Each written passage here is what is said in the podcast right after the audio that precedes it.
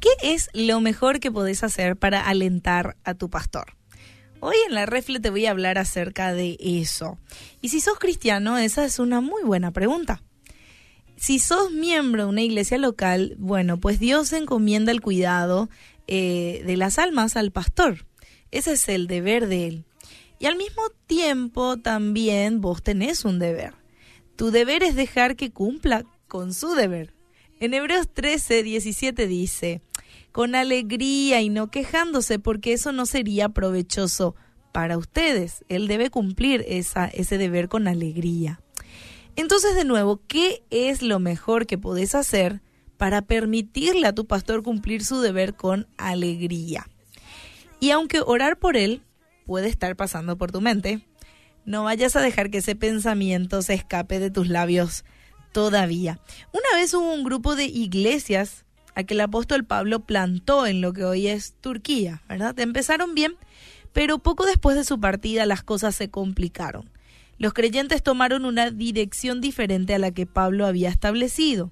Y cuando él escuchó la noticia, se sintió tan mal que comparó su angustia a un dolor como de dar a luz. Eso está en Gálatas 4, 19. Estaba gimiendo por los Gálatas. Y si Pablo era su pastor, los Gálatas no cumplieron con su deber de permitirle cumplir a él con su deber, con alegría y no quejándose. Entonces, ¿cuáles fueron las malas noticias que escuchó Pablo? ¿Qué hicieron los Gálatas que desanimaron tanto a Pablo y que el dolor que sintió fue como dolor de parto?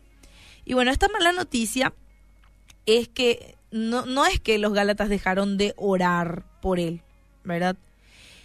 La mala noticia que escuchó Pablo fue que dejaron de creer en el Evangelio.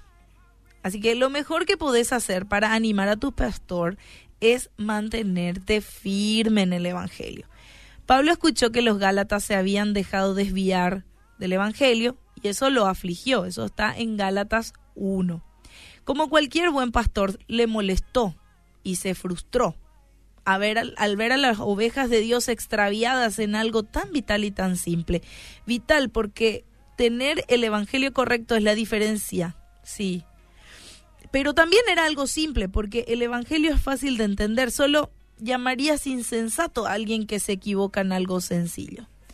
Y lo mejor que podés hacer ahora es alentar a tu pastor, pero no solamente orando por él, que eso hay que hacer, ¿sí? Debemos orar por nuestros líderes, pastores, sino que lo mejor que podés hacer es tener un claro entendimiento de tu fe, sí, y mantenerte firme en eso. Claro que sí. Tu pastor, si en algo se parece a los apóstoles, obviamente le va a llenar de alegría como ninguna otra cosa que vos te mantengas firme, sí y va a poder decir lo que dijo Juan, el compañero del apóstol Pablo, no tengo más alegría que escuchar que mis hijos caminan en la verdad.